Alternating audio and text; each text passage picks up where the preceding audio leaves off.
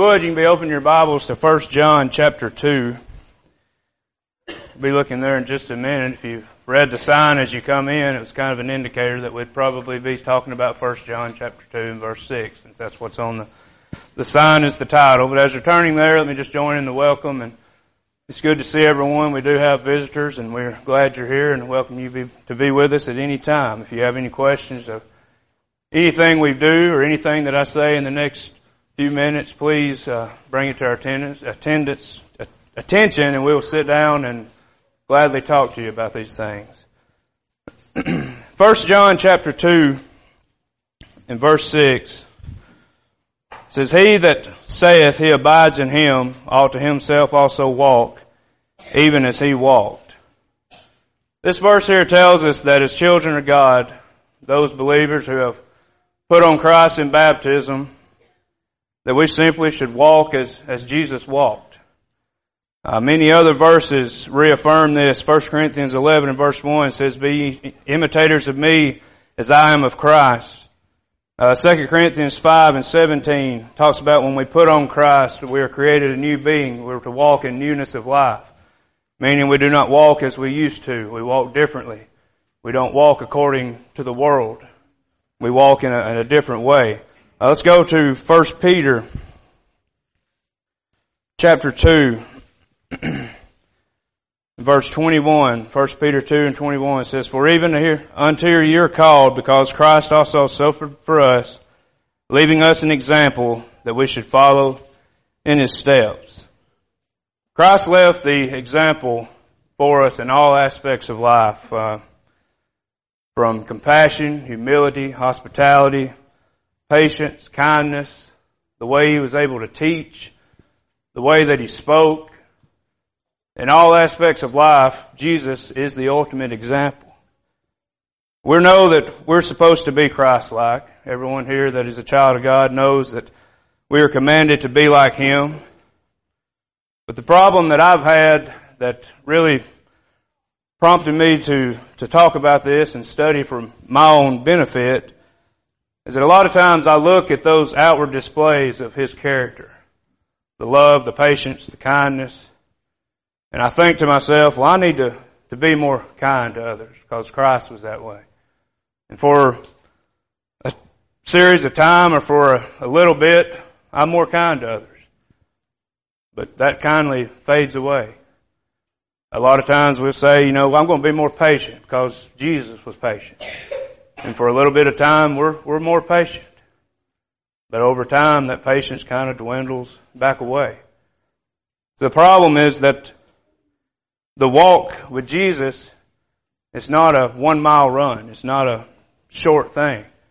That walk with Jesus is, as long as we're here on this earth, we're to walk as He walked. There's no time frame in that. It's an endurance thing. So in order to truly walk as Jesus walked, we kind of got to figure out what drove him to do the things that he done. What caused him to be the way that he was? What caused him to be able to speak the way he spoke? What caused him to be able to teach? What was the core of why he did the things he done? Once we figure that out, then we can truly walk as he walked. So that's what we're going to talk about tonight is, is following Jesus. And I got just simply uh, four things that I believe as I've studied this, and like I said, this is for my own study. It's kind of stemmed from our Sunday morning class about, you know, Christ being the example and the love and all that, trying to get there is, is it's been beneficial for me, and I hope it's a benefit to you, but just four things tonight, and if you came here expecting to hear some fancy something, something new, I had a few people ask me which comic book characters we're going to talk about. That's none of that tonight. This stuff is simple. It's very fundamental. It's so simple and it's, I mean, it's stuff that we know, but it's stuff that I overlook in my daily life and it's very so simple that it's easy to overlook. So we're just going to bring these four things out tonight to kind of help us to truly walk as, as Jesus walked. The first thing is to walk as He walked, is we must love as He loved. If you could describe the, the life of Christ in one word, I think it would be love. If somebody said, hey, Jesus Christ, one word, it would be love. We see that in two aspects. Number one, love for the Father. If you go to John 14, verse 31, it says, But the world may know that I love the Father, and as the Father gave me commandment, even so I do. Arise, let us go. Christ loved the Father. We see that in the fact that He was the center of, of His world, the center of His thinking. Everything that Christ did and said was all centered around God. His thoughts, His actions were all based around God being the center of it. Not only we see His love for the Father, we also see His love for mankind. Just a couple, the next chapter over in John chapter 15, in verse 9. As the Father has loved me, so I loved you. Continue you in my love. Christ's love for man was shown in his daily walk of life, in his ministry, and his teachings. If you read the story of the things that he did, it was love. He had true love for the Father and true love for mankind. His teachings, his talkings, his feeding people, helping people, healing people, all that was driven by true love for others. To walk as, as he walked, we gotta love as the same way he loved. Ephesians chapter 5. First two verses. Ephesians 5, beginning in verse 1, it says, Be therefore followers of God as dear children, and walk in love as Christ also hath loved us, and hath given himself for us an offering and sacrifice to God for a sweet smelling Savior. You're going to hear that word a lot, walk.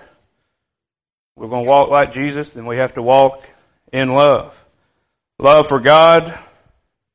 Luke 10 and verse 27 scripture that we all know by heart. Jesus tells us how to love God with all of our heart, with all of our soul, with all of our mind. And our love for others. If you go to John chapter 13, in verse 34, it says, A new commandment I give unto you, that you love one another as I have loved you, that you also love one another. By this shall all men know that you are my disciples, if you have love one for another.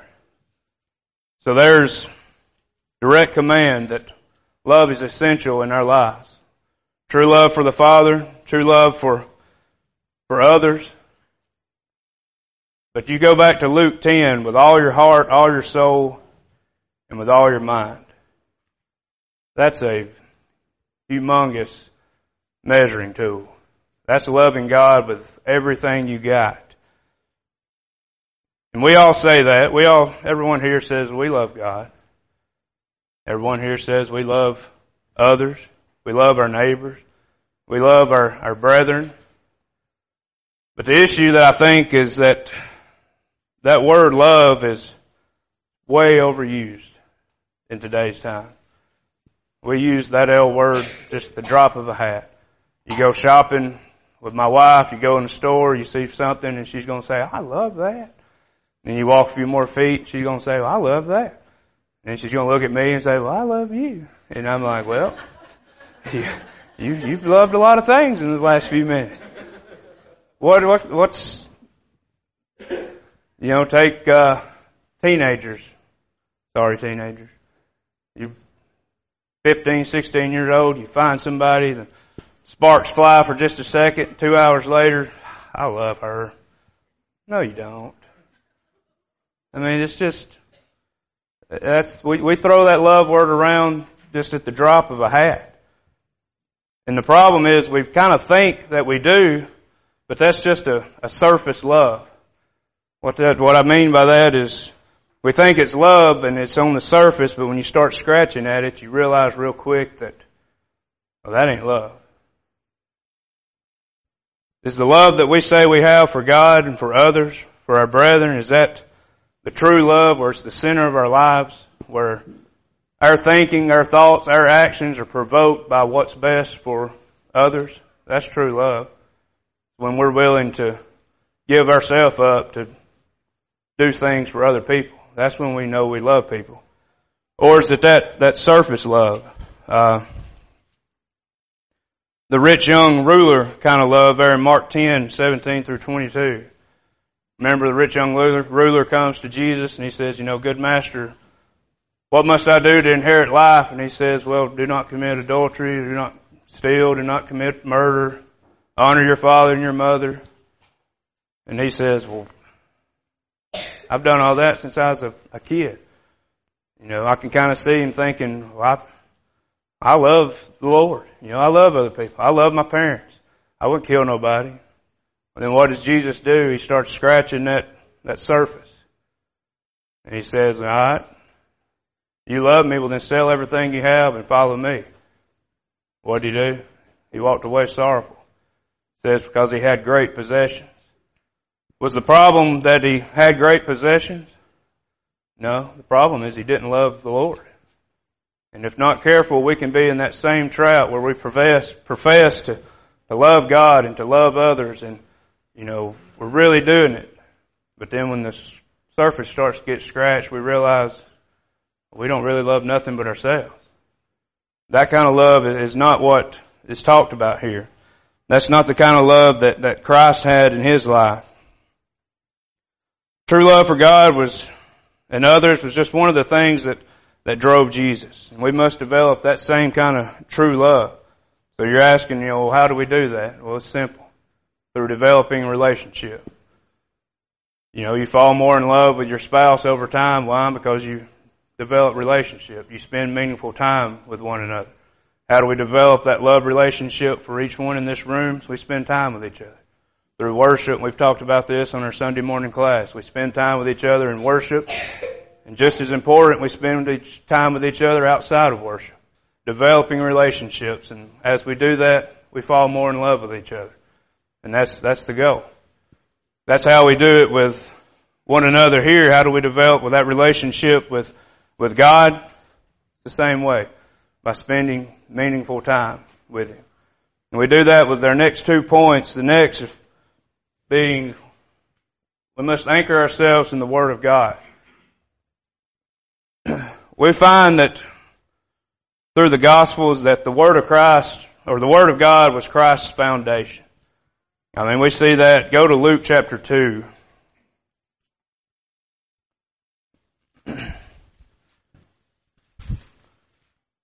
We're going to find Christ here at a very young age already showing that the Word is, is so important to Him.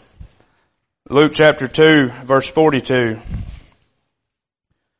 says, And when he was 12 years old, they went to Jerusalem after the custom of the feast. So this Christ is 12 years old here. His family goes back and they, they've lost him. They come back Verse 46 says, It came to pass that after three days they found him in the temple, sitting in the midst of the doctors, both hearing them and asking them questions. And all that heard him were astonished at his understanding and his answers. Verse 49, he tells them, You know, how is it that you sought me? You must know that I must be about my Father's business. Verse 50, And they understood not the saying which he spoke, and he went down with them and came to Nazareth, and was subject, subject unto them, but his mother kept all these sayings in her heart. And Jesus increased in wisdom and in stature and in favor with God and man. So even at a young age, the Word of God was very important to Jesus. We also see that in Matthew chapter 4, verses 1 through 11, when he's facing temptation. What does he do each time devil throws something at him? He returns it with, with scripture. It is written. Jesus knew that and understood the power of the truth. He knew that it was important. He knew that it was life changing. He used every opportunity to teach those that he come in contact with. You know, as you study his, his life there every day, he was teaching and spreading that truth. He made comments to the woman at the well about, you know, the, the water that I give, you'll never thirst again. He knew that this was powerful, life changing stuff. To walk as he walked, we must be devoted to God's word just the same as he was. 2 Timothy 2:15 These are scriptures that we know by heart. It says study to show ourselves approved. 2 Timothy 3 15, 16, 17. All scripture is given by the inspiration of God. It tells us it's going to make us complete, it'll make us whole, make us ready to, to do His work. Do we see the importance, the power of God's Word? Are we anchored in Scripture? Do we see that during trials and temptations and struggles and confusion, heartaches, that God and His Word is the only thing that will stand the test of time? That everything else, material things, popularity, all those things are going to fail, that only God's Word will stand true? Are we sharing this truth? You know, we, we understand it, we believe it, we know it's important. Are we sharing it with others? We've done had lessons from Cain and Josh and other people about, you know, the power of evangelism and what we're supposed to be doing. Or are we sharing this truth? I mean, think about Jesus in his daily walks. Every opportunity he was trying to teach. Are we doing that same thing? Are we, are we teaching the way Jesus taught. We want to develop this love, this relationship. It takes study. It takes time in God's Word. And it takes the next point of having an active prayer life. We find in Scripture that, that Christ prayed. Uh, Matthew 14 and 23 talks about that he went alone to pray. Uh, Luke 6 and 12 says he prayed all night. Mark 1:35 says he rose early in the morning to pray. Matthew 26 and 39 as he was nearing death, what did he do? He prayed. If you study the life of Christ, you're going to find a man who prayed. He knew the importance of prayer. He knew the how powerful it was, how important that relationship and communication with with God was. How is our prayer life today? Do we see this as importance? Do we understand that prayer is the building the relationship with God, time talking to God, the peace that comes with that communication with God? Let's think about mine and Alicia's relationship. If we went weeks or days without talking, what kind of relationship would we have as husband and wife? Somebody come up and said, you know, how's yours and Alicia's relationship? It's great. We ain't spoken weeks. That don't make sense. I mean, everybody would think we're crazy. So why do we think that we can go weeks or days without communicating with God through prayer and study and expect our relationship to be okay? Somebody comes up and says, Hey, how's your relationship with God? It's, it's great. I ain't spoke to him in weeks. Don't make sense. To have an effective relationship, communication has to be there. That communication comes through prayer and through study. Meaningful study and meaningful prayer. Let us never, you know, take prayer for granted. I think one of the biggest issues that I have in my life is when my life's good, I'm going. I'm, you know, everything's great, and I don't pray like I should. Do you let me wake up tomorrow and be sick or a family member sick or some kind of an issue like that, and the first thing I'm going to do is pray. That's not, that's not right. That's not fair to God. I mean, think about it. As, as a father with kids, you know, how would you like to go days or years or months without speaking to your children when they're having good ways, but when things go bad, first thing they do is come back and ask for help? Well, you wouldn't like that. So why would we want to do that with our Father? Prayer is so important, but yet it's so easy to, to take it for granted. And this is the, the thought that always crosses my mind is when you read that, you see that Jesus prayed without ceasing. We're told many times through the New Testament to, to pray without ceasing. And we can read Jesus' life and tell he lived by that. He, he prayed without ceasing. Folks, he was the Son of God. And he felt that prayer was so important for him to pray like he did. How much more important is this for us to, to pray? He was perfect.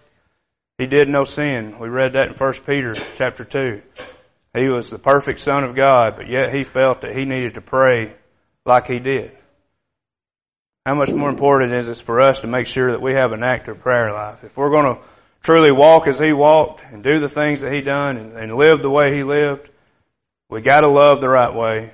We got to study and make God's word our foundation, and we got to pray like He prayed. Make prayer an active, an active thing.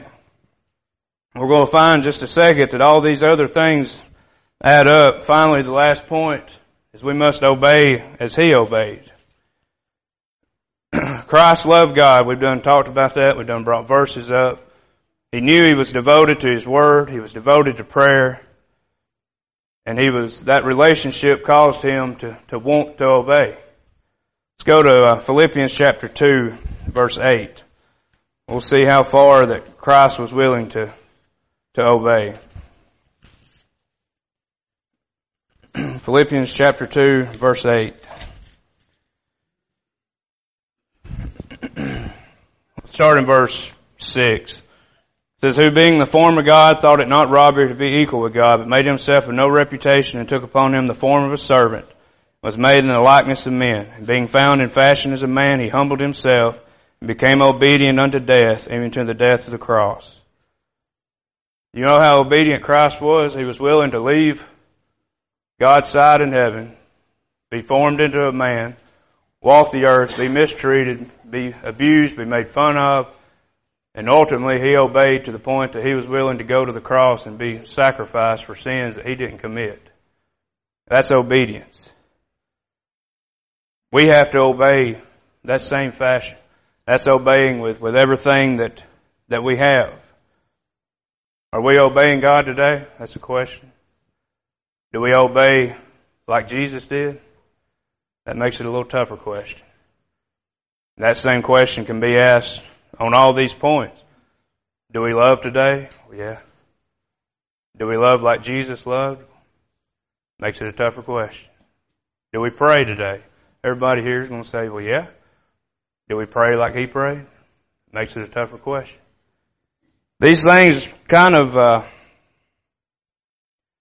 add up like a, a simple equation. One plus one plus one equals three as I was thinking about that, that's a lot harder to do than you think. You start throwing ones in there. One plus one plus one equals three. It's a simple equation. This is a simple equation. You take true love for God, and you add knowledge of His will, and you take an active prayer life and a relationship with God, what that equals? It equals obedience.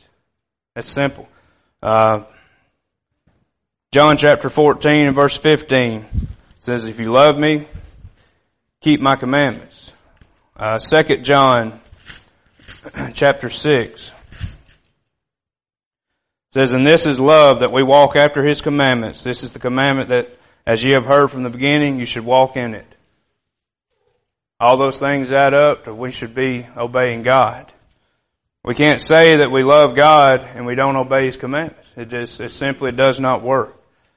That's the only way that this equation works is, you know, true knowledge, true understanding of His will, plus that prayer and that relationship equals us wanting to obey, which in return equals salvation. That's the, that's the equation there. You take any part of that out, it, it don't work. You take the study and the praying out, well, you can't develop the relationship and the love you're supposed to be.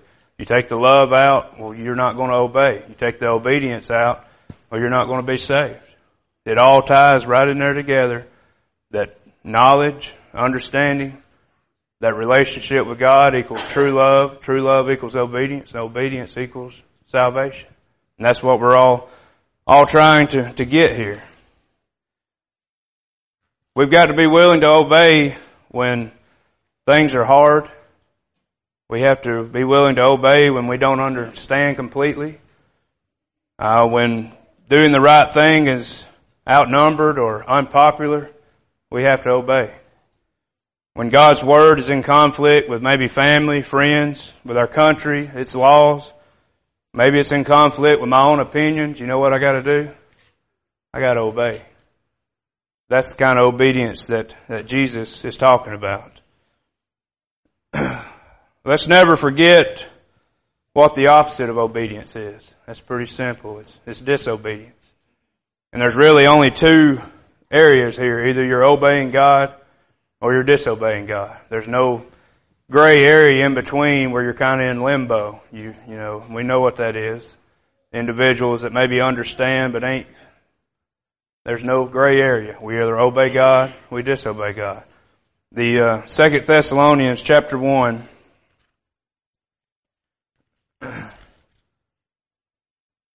Verses 6 through 9. Seeing is a righteous thing with God to recompense tribulation to them that trouble you, to you who are troubled, rest with us when the Lord Jesus will be revealed from heaven with his mighty angels in flaming fire, taking vengeance on them that know not God, and that obey not the gospel of our Lord Jesus Christ, who shall be punished with everlasting destruction from the presence of the Lord and from the glory of his power. I am 100% positive that nobody in this room wants to fall into that verse of disobedience. I just have a hard time believing that anybody here wants to see our Lord in flaming fire taking vengeance. That's a scary picture. So are we, are we, we obeying? we have the command to, to walk as He walked.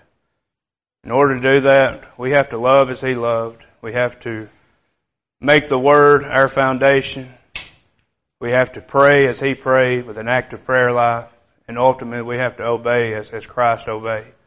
That's how we walk with Him. That's how we truly walk as Christ walked. Are you a Christian here tonight? Have you been baptized? Have you put on Christ in baptism to, to walk in this newness of life? If you haven't, then you have an opportunity tonight to, to be baptized and to start walking as He walked in this new, new path of life. Are you a child of God and maybe you haven't walked as you should have walked? You can make corrections tonight and, and get things right and start walking the way that he did, following in the footsteps of Jesus. The main thing is just for a second think, if somebody asks you tonight, are you prepared for eternity? If that answer is anything but absolutely yes, then let's do what we need to do tonight to, to get it to yes. If it's maybe or I'm not sure or no, don't leave here in that condition because we're not guaranteed another minute. If you're subject in any way, please come as we stand and as we sing.